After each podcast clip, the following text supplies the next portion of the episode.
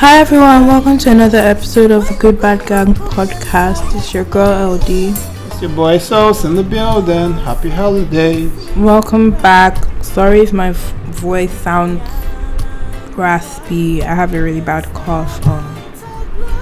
Because I just spent 4 hours trying to get here. So yeah, it's been a bit of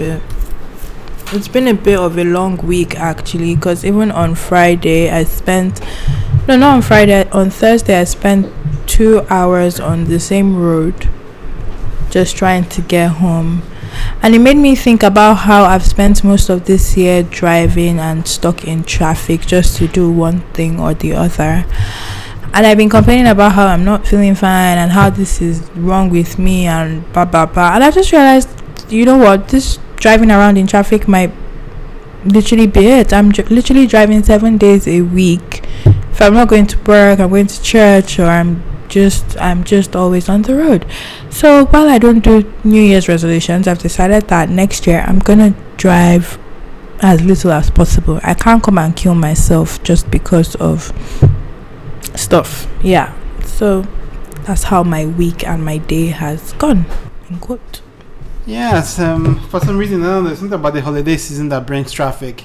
Usually, you would usually expect, and usually that's how it used to be in the past anyway, at least during the working days, during Christmas, the traffic like subsides, you know, because most people have traveled out of the country or they've gone back east to our Igbo comrades and stuff like that, so traffic eats up. But man, like people are not going anywhere anymore, man. Everybody's like staying put in their homes and houses. I guess maybe it's a reflection of the economy and something. So the city is still just on lockdown, Lagos especially, and sometimes also the festivities that, you know, because all these musicians are having concerts and all these shows and stuff going on, and these things seem to have like a gridlock in all these areas. So sometimes the enjoyment is causing wahala too at the same time. I don't know, well, I guess, whatever. I'm just very stressed out, but I have a headache, my chest hurts, so I really don't care what is causing the traffic. Makes no difference to me. I'm in traffic every day, whether it's Christmas, whether it's Easter, whether it's October, so I don't give a shit what's causing the traffic. I have either been in an accident this year, or a trailer is brushing my car, or I'm getting into a fight with some stupid soldier who's asking me why I'm on a fake lane, as if I'm the one who started the lane. So quite frankly, I don't care whether it's because somebody's having a wedding or if it's because people are still in Lagos. It makes no difference to me, because I'm sure people are still going to travel. So honestly, I don't give a shit for whatever reason is causing traffic. I don't care.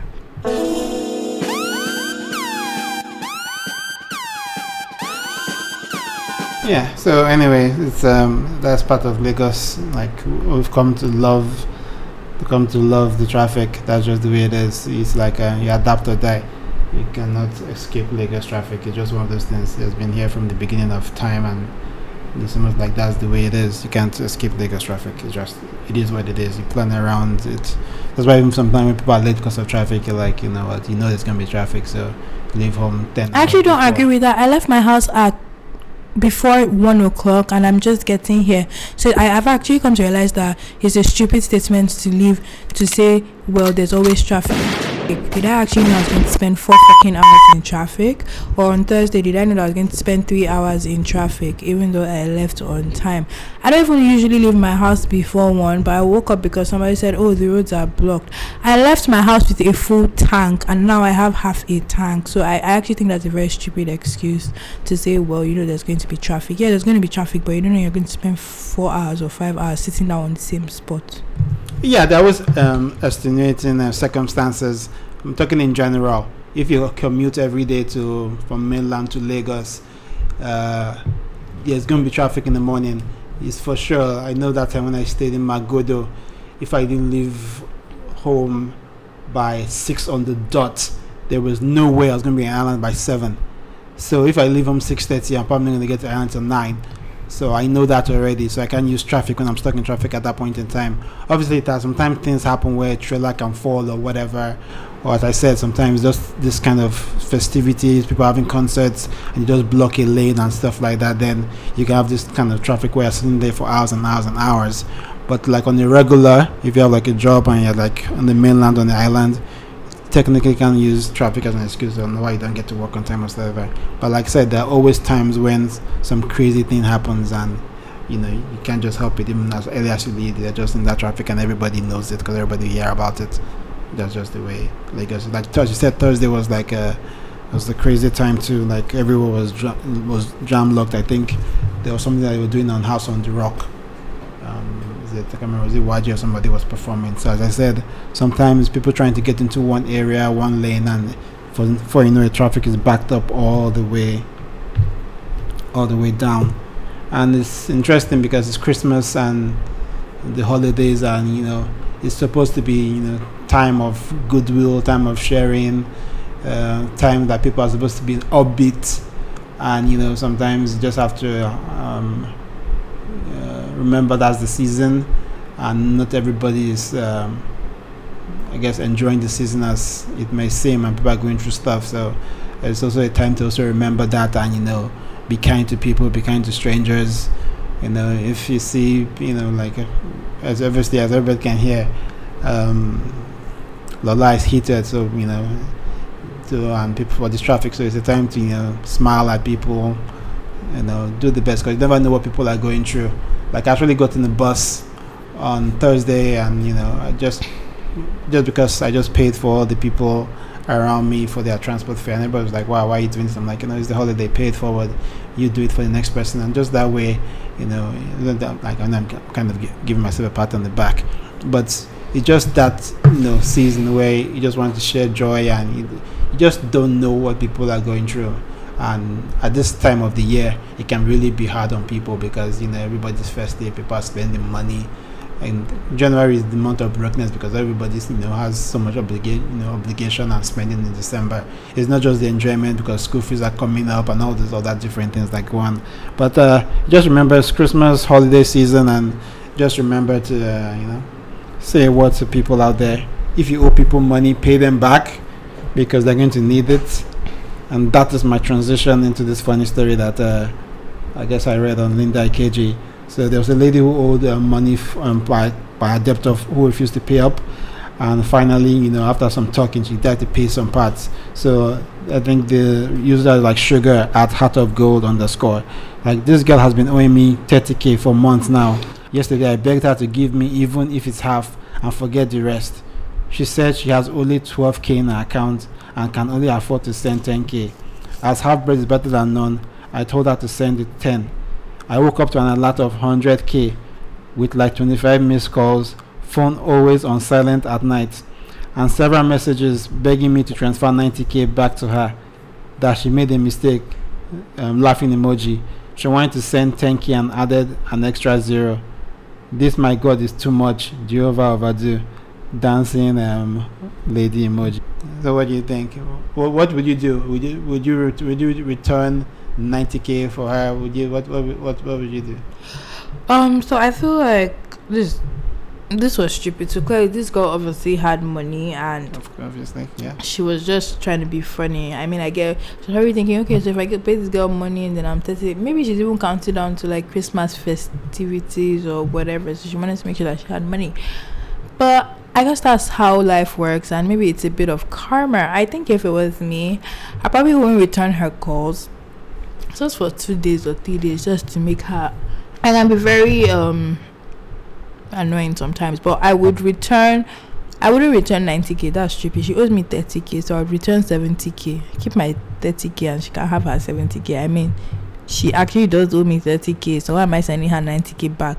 Sending her the 10k she was going to give me was on the premise that she said she had only 12k in her account. Clearly she doesn't have only 12k in her account. So yeah, people are wicked, man. People are just wicked, and when they want to borrow money from you, they have heaven and earth. I will pay on that day, there is no problem, I promise you, I'll pay.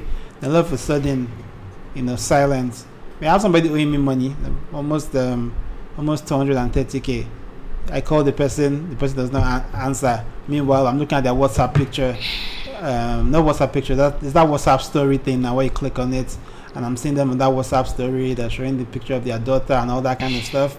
Meanwhile, this guy won't answer my call, and it's almost been he borrowed the money like early last year, and till today, no call, no nothing. And when I call, doesn't answer. So I don't know. It's just you know, just crazy when people borrow money and they just don't. This is why I genuinely don't believe in borrowing people money, because I honestly don't expect people to pay me back. Not because I feel like they don't want, but I don't want to hear stories that touch. So if someone asks me for money and I don't think that I can let go of that amount that they're asking me for, I will not give it to you, or I'll just think about. So if someone asks me for 10k and I feel like I cannot afford to give you 10k and forget about it. If it's 3k I can afford to give you, and I'll give you the 3k and that's it, and then I can close my eyes and never think about you giving me back money. So that I don't believe in the concept of borrowing money, except if it's like family, and even that family self, there's a line to it. So maybe like my immediate family or like my really good friends, because I know that even if it will take them a while, they will definitely give me back my money. And even at that, I never even have to tell them, oh, you owe me money. So they're probably like, oh, sorry, I haven't sent the money, don't worry, I'll send it by blah blah blah. So there's no awkwardness, and they're not avoiding me or something. So I know that it's not a situation of they're trying to run away or whatever. Yeah, but sometimes borrowing is what you now find out that your good friend is not your really good friend. Because this one I'm talking about now, I don't want to bring all the mess, but you know, there was like somebody was ill and you needed money for hospital and there was a big hole something. So it is not like okay, I only have this one. So it was like the emergency type stuff, and there was promises to pay it back, and you know, you feel bad, and the money is there, and it's like a life and death type situation. To borrow is not, it becomes a, I'm sorry, maybe something. I'm just evil or I'm thick skinned. So I remember last week's podcast we said something about Nigerians scamming Nigerians and things like that. So now that we're talking about borrowing money, I just remembered when I first went to England for school. I think I mentioned that people in my class were really cool and whatever. So I remember there was this guy who was like ahead of me or something. So I had just moved there. Obviously I was the only one there. I mean, I had family, but it's not like I had met up with them. So obviously my dad had given me quite a bit of money. So you guys are talking about pounds, not dollars. Pounds is actually very difficult and it's more expensive than. So I remember this guy came with my friend, my really good friend, and he's like, oh, can I borrow him money, yada yada yada. I mean, this is my first experience borrowing someone money, and or maybe not my first experience, but my earliest recollection of loaning people money. And because obviously he had come with my friend who was in my class, and I just, okay, we're all Nigerians, we should, you know, look out for each other. I gave him this money. So I went off to uni in 2007, I think. Not uni directly, but A-level, whatever. 2007.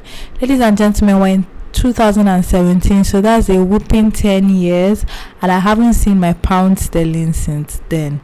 This guy literally just, he wouldn't pick up my calls, he wouldn't do anything. And now, when I think about it, it was such a huge amount of money, and I kind of suffered for a bit, because then I couldn't go back to my dad and be like, I've run out of money, because it was a shitload of money that he gave me when I initially started. And so I remember I went to my friend, the one who was mutually our friend, and I'm like, can you speak to your guy? I remember his name, I'm not going to say it because whatever. I'm like, can you speak to your guy? That money that he borrowed from me the other day when you guys came, he still hasn't given it back to me, blah blah blah. That one went to speak to him. I don't know what story he gave that one. Anyway, the point was that don't worry, you get your money. I still haven't gotten my money. So I don't care if it's life or death, because I think that time too, the reason why I felt bad was because I felt like, okay, he's in another country, his parents are in Nigeria, I probably can't reach them. I know how it is when you're in another foreign land now and you're just broke, you need money. So whether he needed to eat or he needed to add money to his fees, I can't really remember exactly what it was. So now, I'm not trying to be funny, but you can come at me with somebody's ill and they're about to die. It's not going to change the fact that if I cannot afford to let go of that money, I'm not going to give it to you. I will give you what I can afford to let go of. Yeah, it's obviously even burnt and lessons learned. And obviously, I honestly used to have that rule. I have that rule, actually, where, you know, it's always like, you know, borrow what you can give out, and if they don't give it back, it's not going to affect you. But there are just sometimes you cross the line for, as you said, your friends, your real friends, whatever it is, right? Our family, But sometimes, as you said, anything can happen and you don't get your money back, and it can be a whole bunch of something. Obviously, I said this was beginning of the year. I'm not like I'm. I mean, like obviously, money, if my brother owes me money, I'm not going to even flinch. Like, I know that I'll get it back. Even if it's by making him buy something for me or whatever. Siblings, definitely. I'm sure along the line I've collected money from my brother and I haven't given it back, and it's just because I'm like, yeah, whatever. But yeah. So there's some people that they borrow money from me, and maybe at the back of my mind I'm actually not expecting it back just because of our relationship. But it's not a biggie to me. Yeah, but that's fine. Your brother will not stop talking to you, will not stop dodging you. I mean, I'm talking about that's what I'm saying. So it's usually people that I know that I wish I see you come in or shine. I know you're not going to dodge me or whatever. Yeah, but what I'm saying that sometimes that's what you think going in.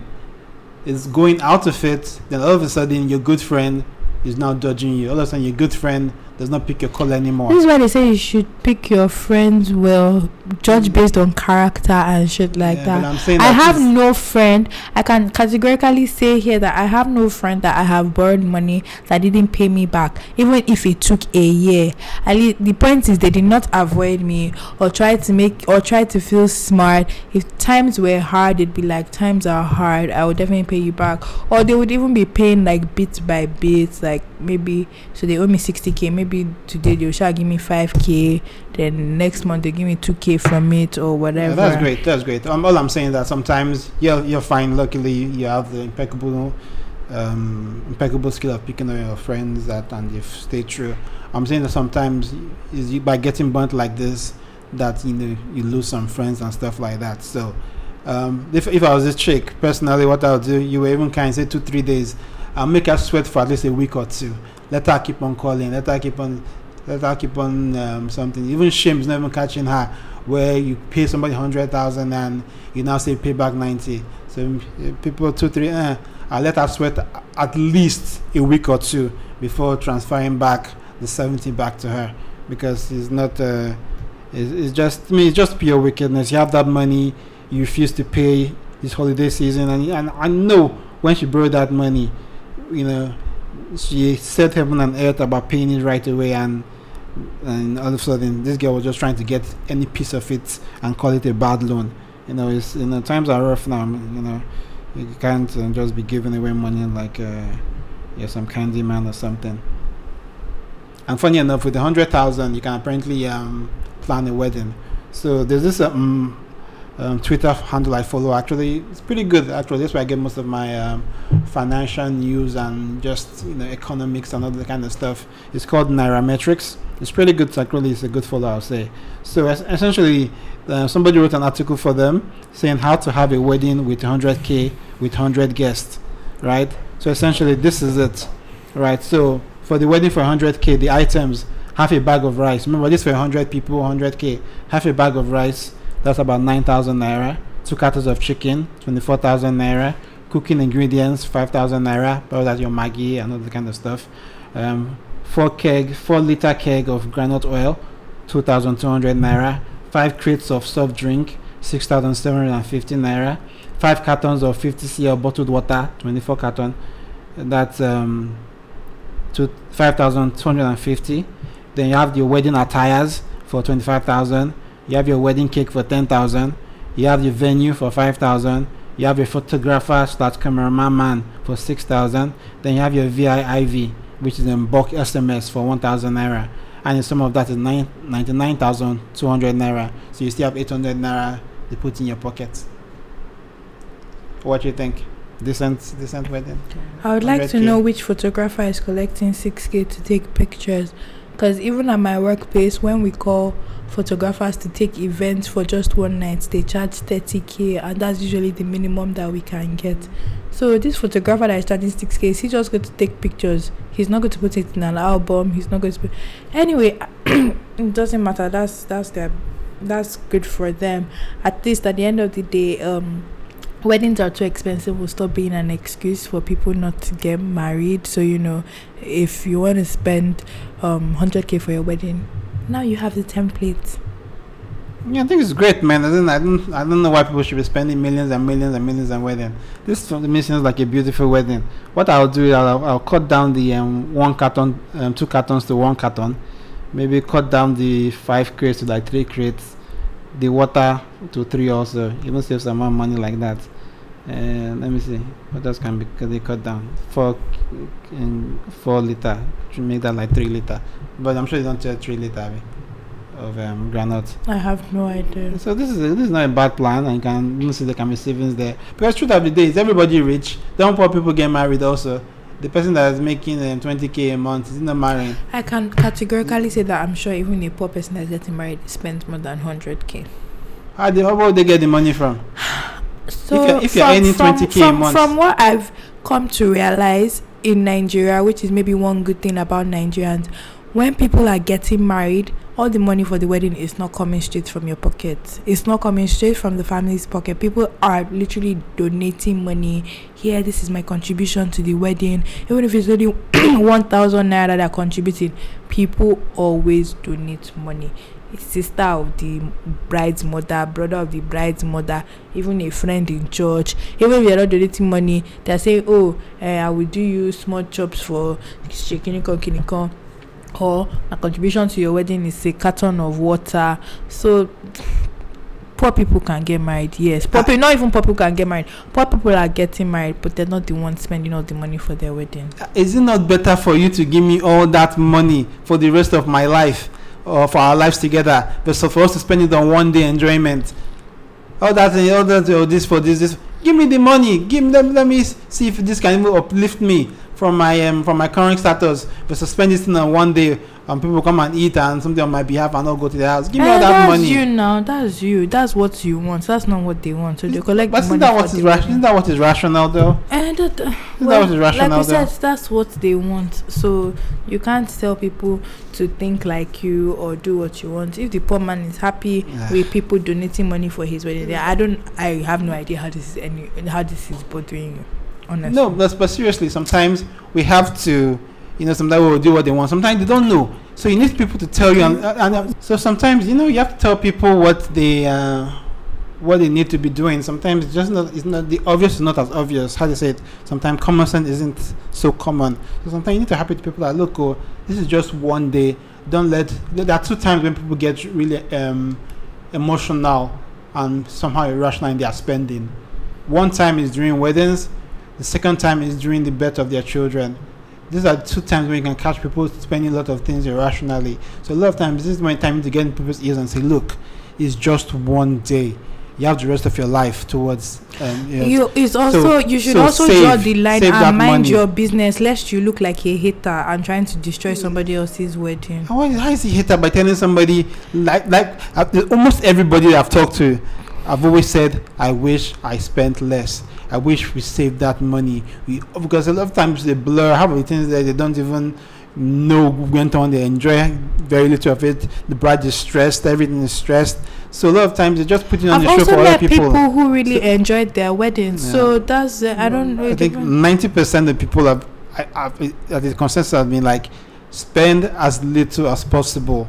Have spend as little as possible and save it for the rest of your life. To me, it's just. I don't know. I guess maybe I should mind my business, but it's just so hard for me that people that don't get that part where it doesn't make sense spending all this money for one day when you have the rest of your life together, and later on people are struggling with bills or whatever it is, and you just sunk something to one day. Anyway, it's just an opinion, and just like my favorite guy, Daddy Freeze, who seems to be creating popular opinions everywhere with this is free the sheeple movement. Essentially, he has this tap challenge and a vlog where he goes and is pretty much going against religion. Not against religion, actually, just his take on religion. And I guess he has a thing with Redeemed Church.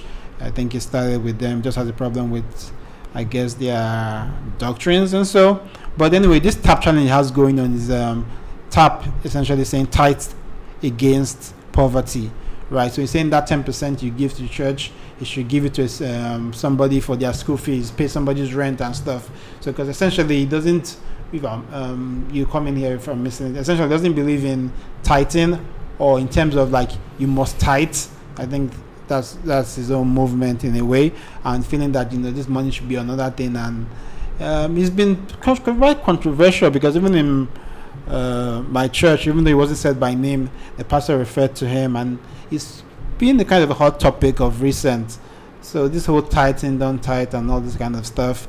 I kind of like the idea of, like, you know, giving to the poor, poverty, and that kind of stuff. I think you can still do your tithes irrespective of that.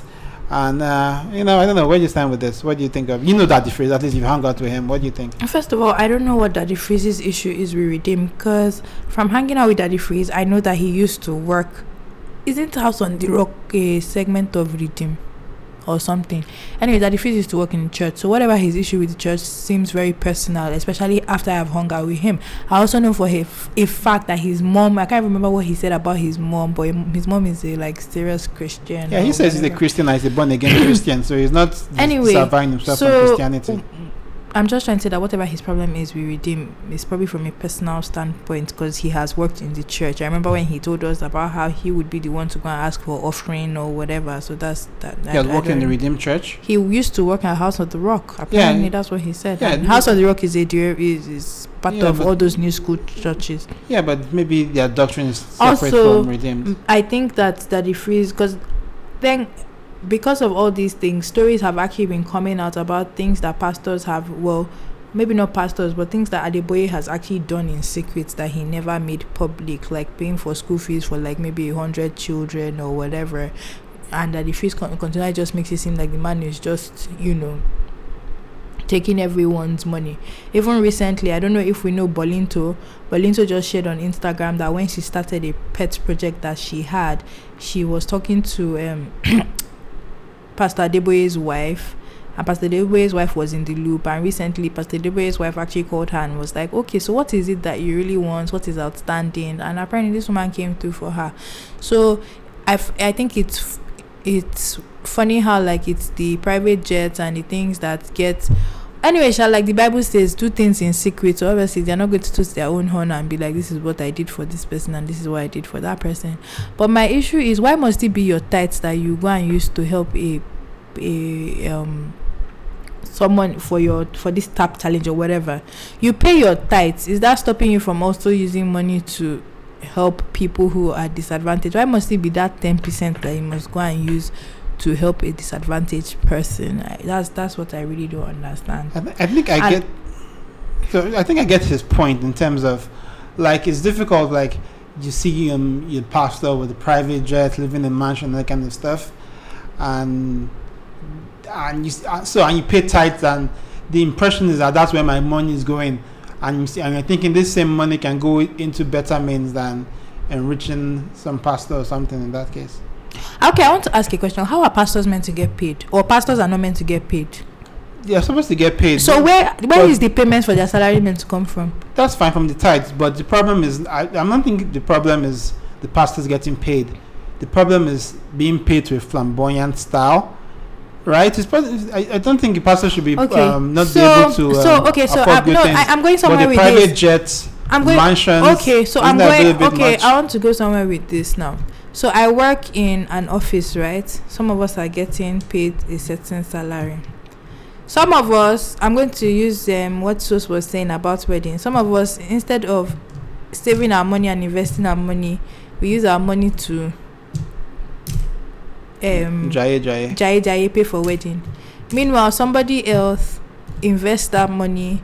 Tomorrow you see them driving, let's say, a Range Rover. You're like, is it from this? And your GM maybe finds out that LD is driving a Range Rover, and he goes back to the books and he's thinking, is it from this salary that this company is working hard for and she's getting her salary from there? That's why she's buying Range Rover. I feel like that a pastor buys a private jet. Did he take the church's money to buy that private jet? Or is it from his own investments and his savings from the salary? Because that's like saying that because my pastor can afford to send his children to a decent university, he's using our tithes and offering. Oftentimes I've heard the pastor come and say that he has had to remove, let's say he'll say, schools are expensive, or that he remembers when his child was in secondary school and he was sending his child to maybe some expensive school, but he realized that his salary could not carry it, and he thought, isn't it better for him to save the money that he's spending on this very expensive school for university and change his child's school to a cheaper but still a good school, so that when he comes to uni, then he can give him the best. That doesn't mean that his child's university education fees are coming from he's just putting his hand inside the church fund and taking the money. Obviously, it's coming from the salary that they're paying him from the tithe. That's where he's saving money and things like that.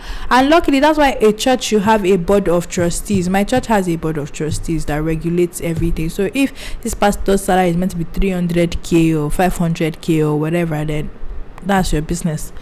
If you're able to now save 3 point something million to buy yourself a G-Wagon, who am I to complain? If that's what you want to spend on the salary that you've been collecting. So I feel like we need to actually draw a line and say, okay, so this guy is living in a mansion. He's living in a mansion. Is it because he saved money and invested and could finally buy a mansion? Or are we saying that they're actually just taking all the money from the church? So what you're saying makes perfect sense. But I think what Freeze is acting for is accountability. Just like what you said, the scenario you said is wonderful. So as long as we can look in the books and we can see that this is his salary and his salary can support the lifestyle we're seeing, then that is fine. The issue we have is here's the thing. No difference I from don't the think church account and the pastor's first account. First of all, has Freeze asked for the books since he's there shouting? Has he asked and they said, sorry, you can't see the books? Secondly, That is such a bullshit statement to say that your salary can support your lifestyle. I goddamn know that if I was meant to live off the salary that I'm collecting, I cannot. But you know what? Guess what? Something people don't know is that I have mutual funds. I have treasury bills. So obviously, my lifestyle is not being sponsored from the 100 and something K that I'm collecting from. I'll be dead by then. It's from investing everything that I collect. So you can't say that your salary is your salary. No, that's why people say try and make sure that you're still able to make money while you sleep. So they have other businesses that they're doing. See, and this is why when you see some pastors that have regular jobs, people will be like, the pastor have a regular job. You think that pastors just want to, because they are called to do the Lord's work, they should just die in squalors? No, but yeah, I've not seen any problem with what I've just said and what you're saying. No, you said that so long as the books. No, you said so long as the books can show that they support their lives. Of course. That so you're collecting. You have your salary from the church. If you also show, it's just books. It's just like what we're supposed to be seeing from our politicians or whatever. It's the same thing. You collect your salary, that's fine. If you have investments that are yielding you all these profits, you're writing books, you don't need profit. Nobody can question them, because when they question them, say, look, I write books. I've made $1 million from my books. I do this. I do speech and engagement. Then there's no qualms. Everybody knows it's fine. Which goes back to my question. So it's accountability. Has Freeze asked them to come out and declare their assets? I don't know what Freeze have done. We're not talking in general now. So I'm saying, I know a lot of Catholic churches, at the back of the bulletin, or what they call it, bulletin they call it, they put at the back, like, the expenses, bazaar, this amount, so people know what they're spending their money on. It's something like in the church, Elevation, where I go to, they say, okay, we're doing this. Like on the 26th of December, they're having a soup kitchen, and they plan on feeding about 500 families from disadvantaged areas all around them. So in that kind of place, you're going to feel good about paying your tithes, because you know exactly the kind of things that your tithes are going towards, and that's what I'll say about it. I don't say, oh, don't pay tithes, whatever. I'll say somebody I don't. So that's my question. Is there proof that the people? Okay, so he said in your church, they do in the Catholic Church. I feel like people feel like pastors are just taking money out of the pockets of. There are people. Some that do. Listen, can I finish? Because at the end of the day, you even cut me off, and now that I'm trying to get back, you still hissed, and I don't understand what that bullshit is about. What I'm saying is, so in my church, if they want to paint the church, they say, oh, we need 600 million to paint the church. If you bring out money from your pocket to give to paint the church, fine. If you don't bring out money, the pastor is not going to come to you and say, Sister Radani, you every time that we say that we need this in the church or we need that in the church, you never donate money. So who has time for that rubbish? My point is, the pastors are not forcing people to donate to the church. So if I decide I want to buy a private jet for my pastor now, let's just imagine I decided I want, because some of these pastors claim that some of these things are gifts for. How is your business? Did the pastor force me to buy him the private jet? You know, somebody gave the Pope one of those Ferraris. Guess what the Pope did with the Ferrari? You heard the story, right? No, I didn't. It was like last month or so. Somebody gave the Pope Ferrari. That's what the Pope did. He sold the Ferrari and donated to charity. That's good for him. The Vatican is treated like a country on its own. Mm-hmm. So, you know, the Pope has access to whatever. Do you know how much the Pope actually they spend on the Pope? Generally, I think maybe we should go and do that research. The Pope doesn't need a goddamn Ferrari because he's not driving him. Look, what I'm just saying, I'm just giving an example. which ended up being a horrible example. It was a great example. No, because somebody gifted him something. I just told you that the Vatican really expensive, and he donated that into charity. I just told you that the Vatican is almost treated like a country on its own. If the Vatican is treated like a country of its own, so you do realize how much. So they have a budget. Exactly. So they account for the spending of the budget. That's all we are asking. It is fine. The pastor can have anything he wants. Let's just but you just said, but like 5 minutes ago, you just said you have a problem with when a pastor is living in a mansion or whatever. Yada yada. Yeah. That's what I'm saying now. If there's no accountability, it's funny enough. I was reading this story in South Africa, and they have a council who actually wants to get pastors registered because they feel that some people are being duped. Right, so this is like South African government institution saying that, you know what, we're going to register our pastors. They're all going to be accountable. They're making all this money, and we're going to investigate them and watch them to make sure people are not getting duped. So it's that kind of thing. We're not saying that not some people being genuine. There are not some people making money. As I said, you just have to be accountable. So even though some people have the problem with Dr. Freeze, but I like the conversation he has brought up because it's not going to make some people accountable. You know, let your parishioners know where the money is being spent. That is it. Now, this doesn't stop you. Like I said, me, to be honest, I've not paid tithes in a long time, and I'm actually plan like my 2018 stuff is I'll start paying tithes. So, so even though my conversation might not seem that way, but it's probably the thing is about where you're paying your tithes to is where. If you feel comfortable that where the money is being used, how money is being used, and also it shouldn't be a place where they preach you that if you don't pay tithes, you don't go to heaven. If you don't pay tithes, you don't get blessed. I don't think there's anywhere. Tithes, the voluntary type stuff, and you know you should give from your heart, and that's where the blessings will come from. So if you do it, I think you want to buy your way into heaven or buy your way into prosperity. I don't think it works that way.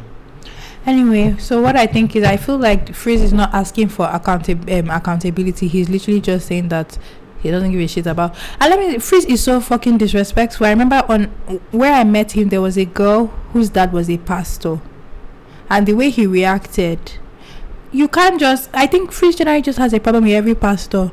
Yeah, sure, he's taking shots at like the big name pastors. But this girl's dad is even a pastor in... England. She actually doesn't live in Nigeria anyway. He was like, oh, okay, you're one of those. Like, I really don't. So that if you want people to have a conversation, that's fine. But I feel like Freeze isn't asking for accountability. He's literally just saying, oh, don't pay your tithe, don't do this, don't do that, which is fine. Someone said something, and I think it's true. It's fine if you don't believe in paying tithes, but why are you now trying to encourage everybody not to pay their tithes? Like, it makes no sense. If you feel like people, you shouldn't pay your tithes or whatever, that's fine, that's good. Like, we're all different, we all believe in different things. There are certain things that in church I don't believe that I should do, but I don't go around telling people, oh, I don't believe that you should do this, or I don't. If you ask, I'm gonna be like, yeah, this is what I think, so or this is what I feel. But I think the problem with people and Freeze is that Freeze is literally trying to convert. He's saying free the sheep, meaning he's actually trying to start a movement where he feels like people should not do certain things. Yeah, free the sheep. And my pastor said something funny. He's like, he just thanks God for grace, but he also doesn't know what's going on with the church. That in these times, people can say anything about the church and nothing happens. He's like, look at Ananias and whatever, those two who had the guts to lie in the church, and Paul literally said, okay, you know what, you're going to die today, and they literally died. He's like, but he thanks God for grace, and that he's not, obviously he doesn't actually even give a shit. Like, it's not like anyone is talking about his church, but he's like, it's funny how today people feel like they can just talk about the church. It's always the church. People are very they can say anything about the church, they can say anything, they can make comments, they can make fun of the church, but then one little comment about Islamic faith, look at what happened to those people who did the comics and God forbid. See, but the church shouldn't be above reproach. It's like It's like when Jesus came and there was all the selling and all that stuff, and he had to, you know, toss all the sellers and everything out and say, you know, this is a house of worship or whatever it is, you know. So the church should not be above reproach. There's no way you shouldn't be able to criticize them, shouldn't be able to say anything. No, because all of a sudden it becomes like this Pharisees and Sadducees, and it becomes a whole bunch of hypocrites going up and down. So the church should be able to be criticized. What you shouldn't do is to make falsehoods, right? Like you say, they shouldn't be making any falsehoods and stuff like that. But I see no problem with somebody criticizing and saying, you know what, this doesn't look right to me. This doesn't sound right to me. This, I don't feel this is right. There's nothing wrong with that, as long as you're not, as I said, you're not saying any falsehoods, you're not lying and stuff like that. You should be able to criticize, because obviously it's this kind of criticisms that left into splintering of churches. That's why you have all these different Pentecostals and this stuff. It's because of this kind of discussion that people had and say, you know what, your tenets, your doctrines, I don't think this is the way we do it. I believe this is a better way, and the fracture and the splinter and stuff like that. So this conversation should be had. And I said, and that I've noticed a lot of people actually haven't listened to Dr. Freeze himself. A lot of people actually heard the words he said. Do you know because what? A lot of people are jumping on stuff, and if you don't listen, like I've listened, and he's not exactly saying, because the first time I heard about it, I listened to actually what he said, it was really two different things, really. Do you know what? Having been in his presence, that's why I'm telling you that he's trying to convert people. Because when two people, I remember where we were, somebody said how they never used to give tithe. Guys are getting inside information right Somebody now. Said how they never used to give tithe, but that all of a sudden, you know, something just touched them and they started giving tithe. And they realized, like, and Freeze tried to tell that person that that is my problem with him. You know, if I was just looking at it from a social media thing, but because I've been with him and I've heard, he's not listening to other people. Inside he was like, oh, that's some bullshit, that the reason why the person was getting the blessings is probably because their mindset told them. And the person was like, it has nothing to do with mindset. I wasn't even an everyday going to church kind of person. And by the way, the person I'm even talking about is actually now famous and he's on radio. But mindset is really important. No, so what I'm saying is, Freeze is not even letting people, like, so you tell him something, oh, this is what's happened, and he tries to discount it to you. And that's why everybody has that. That's why I said, if you feel like giving tithe is wrong, that's fine. But you can't now, someone is trying to have a, people were actually trying to have a regular conversation with him, like, okay, this is why I give tithe. The person was even trying to say that you should give tithe. You know, the person was like, well, this is why I give. And then an actress who was with us was like, oh, she gives tithe too, but that she has no problem with also giving money to the poor. But that she specifically said that she thinks tithe is a personal thing, that no one forces you. And then Freeze tried to say that in some churches, Freeze said, he said categorically that churches preach about offerings and tithe. My church doesn't preach about offering, and that's your business. If you like, give tithe. If you like, don't give tithe. In fact, when it's time for tithe, they just say, oh, it's time for tithe and offering, and bring your tithe and offering to the front. If you want to pay by card, go to the back. I can count how many times that my pastor's preaching is about tithe and offering. Zero. That's fine. You're one of the, he's not saying. And even the actress too tried to say it, and Freeze was like, we're lying. So that's my problem with him, because in his head, Freeze's agenda is this is what. So he's not actually, he actually doesn't, whether you're, even if what you're saying is true about your church, he's not having it. And that's why I said I feel like he's just trying to tell people, don't do this. There's a difference between trying to have a conversation and just trying to bullshit and discredit everything. I mean, how are you going to tell me that somewhere that I go to every day, I mean every week, and I listen to the person, you're trying to tell me that I don't know that my pastor is not talking about that, and so now I'm daft or what? I know the other person was like, you know what, Freeze, I'm not trying to have an argument with you. I'm just trying to tell you why I started giving tithe regularly. It was because this happened to me after I gave the first one. And the person even said that they weren't even like, the person wasn't even a good Christian at that point in time. Do you get what I'm saying? It was like, maybe I go to church this Sunday and 2 more months before I go to church. Yes, yeah, so I'm speaking that stuff, right? So the mindset thing, because it's something I've been thinking about lately, and I've kind of been practicing stuff in terms of just and it's been working for me. Just speaking things to existence, being positive, and just saying, like, you know, sometimes, you know, you say, oh, I might get this job. I mean, instead of saying I might get this job, I'm like, when I'm starting this job, then and you get the job. So that, I don't know, I maybe I'm speaking one of this stuff, but I found out that, and that's why I'm speaking to that person. It might not be the tithes in particular, but it might all work together, that he now said, okay, I'm paying tithes now. All of a sudden, his mindset changed because he's now expecting something because he gave tithes. And because he's expecting something, he said, Freeze now drives his... That's what I'm saying. Freeze told him that he was expecting something. But he said that he was actually not expecting. It's just that he had just collected his salary. And he had it in his pocket. So when they said, oh, bring tithes and offering, he even didn't give the tithes when they asked for tithes and offering. By the way, he was in England. He was in England when this happened. So this person actually just moved to Nigeria, just for our information. So it's not as if they were being poisoned by Pastor Adeboye or House on the Rock, like Freeze has been saying. He said he was in England and he had his salary in his pocket, and they called for tithes and offering, and he's like, I'm not giving. But before he left, he just thought, I have my own salary in my pocket. Let me even just give this. He's like, it's just 10% anyway. Like, so let's say your salary is 100,000. He's like, 10,000 after 100. It's not going to kill me. And he put it. So he gave the tithe. He wasn't actually expecting anything. And then all this stuff just there happening, like maybe 2 weeks later or 3 weeks later. And he didn't even think much of it. And I think because things had been going really bad for him. So one day he just sat down and he was just saying, oh, thank goodness, blah, blah, blah, you know, whatever.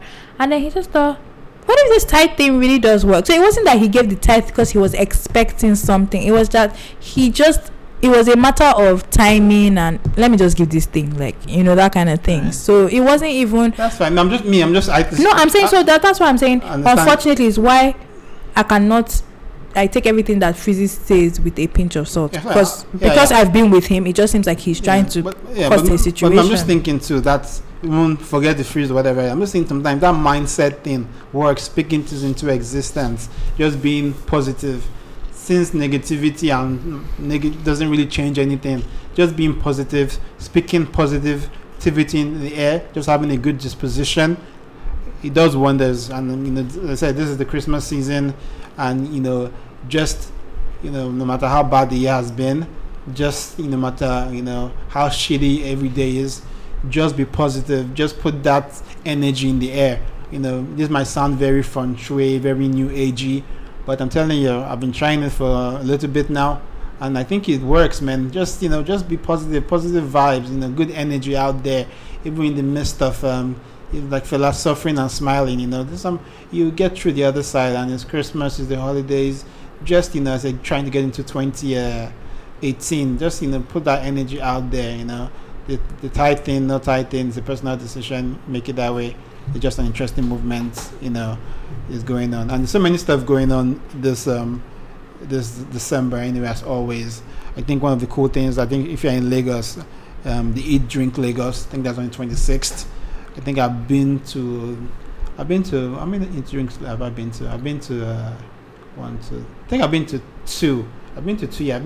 you been to? Three. So yeah, so I think it's a pretty cool event.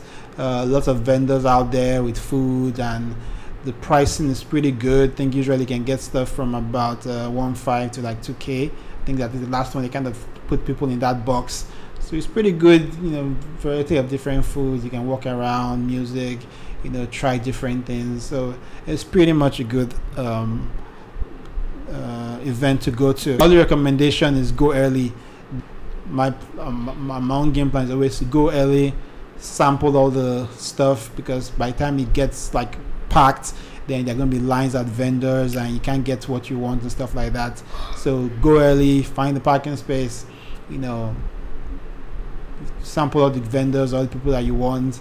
Then right before, when you hit a peak at a certain time, as you hit that peak around that time a little bit, I'll start exiting also, because sometimes getting out of there can be a nightmare. So so keep saying go early so that you don't have to queue. But not everybody's going for Eat Drink Lagos because of the food. It's just going there because they know that's probably where they're going to see everybody that they haven't seen maybe in 3 months or 4 months. So if that's your game plan, you don't have to go early. You can go there when it's going to be peak time and see that friend that you have. I mean, I bumped into so many people at the last one, so it was kind of my at least I got to see you before the year ends and everything. So not everybody goes there for the food. In fact, you can count how many people go there for the food. I mean, I'm not saying people won't get food, but I'm saying for some people it's not a priority. Yeah, so anyway, for me, it's about the food. I'm not really interested in all this IJB. I just got back, folks, all over the place. I just want to chase the food. By the time it's just getting crowded, I want to dip. So that's it for me. But as you said, it's a good all-around event, I think. But something else that's popping off too is the WizKid concert. That's on the 24th at Eko Convention Center. To me, to be honest, I'm not going to any concert in Nigeria, but WizKid, a lot of people can claim WizKid owns 2017, so might as well go see him, before the year runs out. The only problem, at least with narrative people that go for all these concerts at Eko Hotel, is that it never starts on time. Except it's an Asha concert. It never starts on time, and all parking, all sort of craziness. But, if you want to see WizKid before the year runs out, that's another cool place to be. I know Davido is also playing there sometime too this year. So if I don't know if you're a WizKid or Davido person, apparently you have to be one or the other. So I think Bez is having something in the park. I just don't know when, but maybe next week. Yeah, so there's so many concerts all around the place. A good resource to check out what's going on in Lagos is like a FOMO Lagos on Instagram. There's Nothing to Do in Lagos also on Instagram. People that are out, on Fridays now, you can go to Sugarcane. They're open 24 hours. So when you hit Vapors or you hit Escape or what was the popping place again? Oh, Quilox. Quilox. Yeah, all those places and you drank too much and you need to sober up. So you can go to Sugarcane. Knock is doing something on Fridays. So if you're into Ninja fusion type stuff, you can go to Knock. What else is good again that's opening up? I don't know. Yeah. So anyway, there are a bunch of Velvet. Velvet is also doing stuff during the season. Velvet Fridays. Yeah, Velvet Fridays. They've been doing it for a while, so. Yeah, but they have like a Christmas edition, right? I think Christmas is on a Friday. Christmas is on a Monday. It's on a Monday. Anyway, so then they're doing something. They're doing something on Christmas. Yeah. So they're doing something on Christmas. So you can go check out Velvet. Like I said, go to FOMO and all those kind of places on Instagram. I can see what's going on. A lot popping up, and like I said, my own recommendation would be the Eat Drink Lagos. I think that's the fun one for me. And whatever floats your boat, if you're into concerts, you can do that. So let me hit you with Joro of the week. So like this Joro is the first Joro I've read in a long time that I actually felt something. A lot of time when I read them, sometimes another funny thing. But this one touched me for some while, so it's a little bit long. So you're gonna have to bear with me a little bit. But I don't know, it really got to me. So I'm not sure if Lola's seen this yet. Okay, so please post. I don't want to end up like those women. I've been married for 6 years now, been with him for 9 years altogether. I'm 32. I enjoyed my marriage for 1 year plus. Honeymoon was over and his true colors came out. He's not abusive, take care of his responsibilities and helps around the house. And also, he isn't that bad. So at first I cried and prayed and fasted, no food for 3 days, mounting on fire thinking I could fix it but nothing, so I left it to God. But gradually, it has been draining emotionally and mentally. So I tried losing weight, 14 to 8. I guess that's her size, which got too scary at a point. People kept asking questions. Even my daughter then came to me crying, asking if I was sick and dying because of the way I looked. So I stopped and maintained a stable weight. I spent 150k learning makeup at Tara, do hair, wear nice dresses. I have curves, so things look good on me. I even have toasters that pretend like they don't see my ring, but the one person I was doing it for pretends not to see me. Mm-hmm. Forget that I am clean. I have a reasonable job. His chicks will call me, teasing me. One had the nerve to send pictures of them together on vacation. I told my husband. He apologized. He told me he would do something about it and it won't happen again. 2 weeks later, the same girl sent me a text asking about my kids' school fees. He hadn't paid it then, so she told me to transfer my bank number and she would pay on my husband's behalf. She would pay on my husband's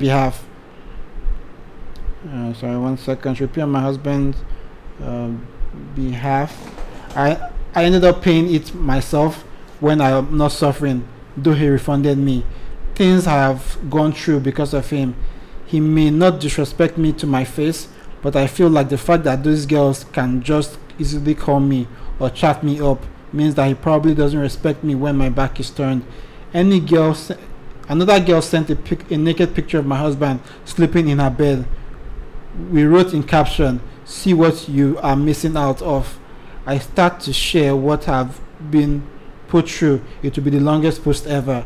The worst part is no one knows. People think I am happy and I have a peaceful marriage. I have thoughts of doing fetish things as well, and mine would have been easy because these girls basically rub the fact that they sleep with my husband in my face. But I don't think I can. I don't think God put me on this earth to be a mad woman, but it's frustrating. Reading this post this morning got my thinking again, but maybe it's just best I live before I go crazy like these other women. I shouldn't do or die affair, right? How much more can I possibly do? I've been saving for virginal rejuvenation for 2 years now, all for him. I am supposed to travel next year to get it done, hopefully. It will make him happy because he complained that he can easily slip in and out, even though I do exercises to tighten it. Now I'm thinking, should I take the money and my kids and just stay there? What if I do the surgery and it still doesn't stop? Instead of coming back to be insulted, maybe I should stay and be with my family and friends again. I moved to Lagos to be with him. I have friends here, but there's nothing like having your parents and siblings close by. Not divorce, but at least peace of mind with people who truly care about me. I won't keep his children from him. I lived in the US before I married him. I have stabilized connections there. Getting a job won't be a problem. Have savings, plus my kids will have a better life, right? Better schools, better prospect of getting good jobs. I am scared and confused, I won't lie. He's the only man I've ever been with. He was my first. I know I will miss him. I don't want it to look like I failed, but at the same time, I'm losing myself. What type of marriage has your 5-year-old daughter asking if you are dying of a strange illness? What do you think? The worst part is I still don't know what have changed or where I went wrong. Is it possible for someone to pretend for 2 years just to get you to say yes? Oof.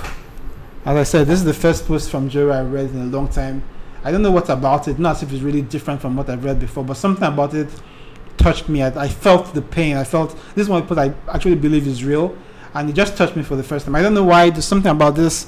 There's the frustration, just the pain, and the genesis of this is that there was a post on Juru about a woman who sent something saying that, you know, she has this thing that she does, that if the wife gets the pubic hair of the side chick or whatever it is, and it curses the side chicks and their life will never be good.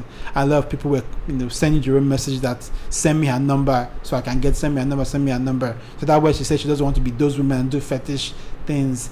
But it's just so much pain in there, so much frustration in there. This is a woman that loves that man. You can tell, as she said, this is her first only, so she married him a virgin, and you can just tell the struggle there. This is not one of those cases where you say she's being held down for financial reasons. She's trying to figure out where she went wrong. This is one of the cases where the woman actually knows their side women, and she's actually doing things, hopefully that's trying to get her husband back, losing weight because she thinks she's fat. Maybe has made comments about that. Doing makeup, saying that maybe is what these girls are doing and he doesn't even notice her. And, you know, and you're cheating, and even the disrespect. Like, a lot of time, at least if you want to cheat, but keep that thing away from home. The best men that cheat, you keep that away from home. The side chick has to know she's a side chick, not calling home, calling your husband and stuff like that. And you're doing it all wrong. That's obviously doing it at all is bad. But even at that case, even if you have to do it, that's the wrong way. Anyway, I just feel like pain, man. And as I said, it's Christmas season, and, you know, somebody's going through this. It's just and now these are I'm going for this vaginal rejuvenation. This just reminds me of Kanye West's mom, and I think she was going for some kind of cosmetic surgery also, and that's how she died. Even this comedian, I really liked her. She was in Fashion Police. What's her name again? You know, Fashion Police, the lady in Fashion Police. It'll come to me later. Yeah. But you can use Stella Obasanjo. Yeah, I guess also. Just go and just, you know, die for no good reason, you know. Because I bet you she does that surgery and is still going to be telling you some stories. I don't know. It's just sad. Just sad. Okay, so for me, I don't know if she's ever going to listen to this, but the first thing I'm going to say is you didn't go wrong anywhere, because I feel like now she's just blaming herself and she's making it seem like it's her fault that all these things are happening to her. Sweetie, it's never your fault. He's just full of shit. Like, and so much pressure on women. So, like, you know, I don't want to fail. You know, I just said it. I don't want to look like I failed. So you need to stop. You need to calm down, because all these things that you're doing, you're just wasting money. There's no point. There are people who are married to the ugliest, fattest. No one is ugly, but you get what I'm saying. They don't even look half as good as you do, and they're happy in their marriages. So it has nothing to do with you. You just married a dog. And yes, it's possible for a guy to pretend. Maybe he wasn't even pretending. Maybe he just didn't catch the signs that he might have thrown along the way. But yeah, it's definitely possible for a guy to pretend. I mean, I remember last week, Sunday after church service, when I was having my usual talk with my pastor that I don't look forward to, he mentioned it. He's like, yeah, guys pretend, you know, when they want something, blah, blah, blah. So it is possible. But I just want you to know that it's never your fault. It isn't your fault. And so said it's Christmas season and somebody's going through this. It doesn't have to be Christmas season. So nobody should be going through that, whether it's Christmas season or it's the middle of the year. So, you know, if you have to leave, leave. Honestly, you have a job, you clearly have friends, you have kids. I feel like one thing that women maybe not do wrong, but it would be great for your kids to see that you are a strong person capable of living a guy who might end up killing you. Not killing you physically, but, you know, with all this drama that you're going through. How do you drop from a size 14 to a size 8 and he doesn't even make a comment about it? So it's not your fault. You need to just figure out what you want to do. Don't be fetish. And sometimes side chicks are just disrespectful, even if they know that they're side chicks. I mean, they just want you to know that there's somebody else in the picture. Yeah, but it's a man's, you know, if you're going to play that game, it's a man's got to let the side chick know, you better not call my house. Holidays are for the family. That's why a lot of times, you know, you don't see side chicks posting during Christmas or this time about Thanksgiving, those kind of holidays, because everybody knows that the holidays for the family. Everyone knows that when a side chick is about to leave you or some bullshit, or she's just looking for a trouble, she doesn't care. She's probably going to call the house or whatever. So that's what side chicks will always be disrespectful when they're ready to be disrespectful. Not if you're. I mean, I'm even right. Hearing that get your side chicks in line. Did you think Becky ever called Beyonce? I was actually about to talk about that. Becky actually, I heard Beyonce. That the main reason why Jay-Z finally came out is because rumor has it that the women are about to come out, and you know they were actually going to talk about it and be like, oh, this person that Jay-Z was cheating on Beyonce with this person. So apparently, you know how I always say on this podcast that you get ahead of your story so that you know you make it better. So apparently, if Jay-Z came out, that's the only reason that Jay-Z actually spoke about it, because he was trying to get ahead of his story. Apparently these women are still going to come out, because apparently it's actually quite a number of women. Okay. But obviously he's trying to just pad but I bet none of these women called Beyonce at the house. There's a reason why Beyonce obviously knows who he was cheating with, because she says call Becky with good hair. So, you know, for her to know who it is, something must have happened. Somebody must have stepped out of line, and that is why the whole thing became. Don't you see all those memes of Beyonce, you know, struggling with that eye to catch what Jay-Z is texting? I'm saying all that basketball. I have. That's what I'm saying. So because, and you know, this is the thing about Jay-Z and Beyonce. They only let you. Everybody. I remember when the line Becky with good hair came out, and I was wondering who Becky with good hair is. I can bet that Beyonce knew exactly who she was referring to. She's not stupid. Yeah, that's fine, especially because now I don't know if anyone has watched that recent documentary that Jay-Z was on, where he spoke about how they had to go to therapy and things like that. He mentioned that they actually almost got divorced. That divorce was on the cards. So, but through therapy and everything, and apparently they were even working on music together. So he did know that all these things were going to come out on Lemonade. He was saying that they were that while they were working on their individual music, they were still working on music together. But that unfortunately, Lemonade got completed before the joint one that they were doing, and he wasn't going to stop her from releasing it. So, you know, they actually, that's why when I tell people that Jay-Z and Beyonce, they let us know what is going on after they've halfway solved it, or you know, they've put it to rest. So yeah, all that time that she now sang on Lemonade, things were already getting back to normal. So yeah, people, Jay-Z and Beyonce actually almost got divorced. So the documentary, I can't remember, the documentary came out like 2 weeks ago or something, but yeah. Anyway, so I said, I'm pretty sure the side chicks weren't calling Beyonce at her house. I'm sure Jay-Z knew how to, you know, obviously we all know what happened with the elevator incident, right? Where, you know, Solange got all Bruce Lee. That's what I'm saying. Solange got, because apparently the girl that Jay-Z was cheating on Beyonce with was at the event. They obviously know who he was cheating on. I'm not saying that. They will know. Like, this woman will know she has a side. You know, husband, what I'm saying, you know, husband is cheating. But your husband, but you cannot become and be sending. You can't say sending for photo sure that or sending photo see, or, you can't, or sending you, picture. Jay-Z would have nipped that in the bud. But you nip it in the bud after it has happened. So what are we saying? So you call Beyonce. You know what I'm saying? That will never happen.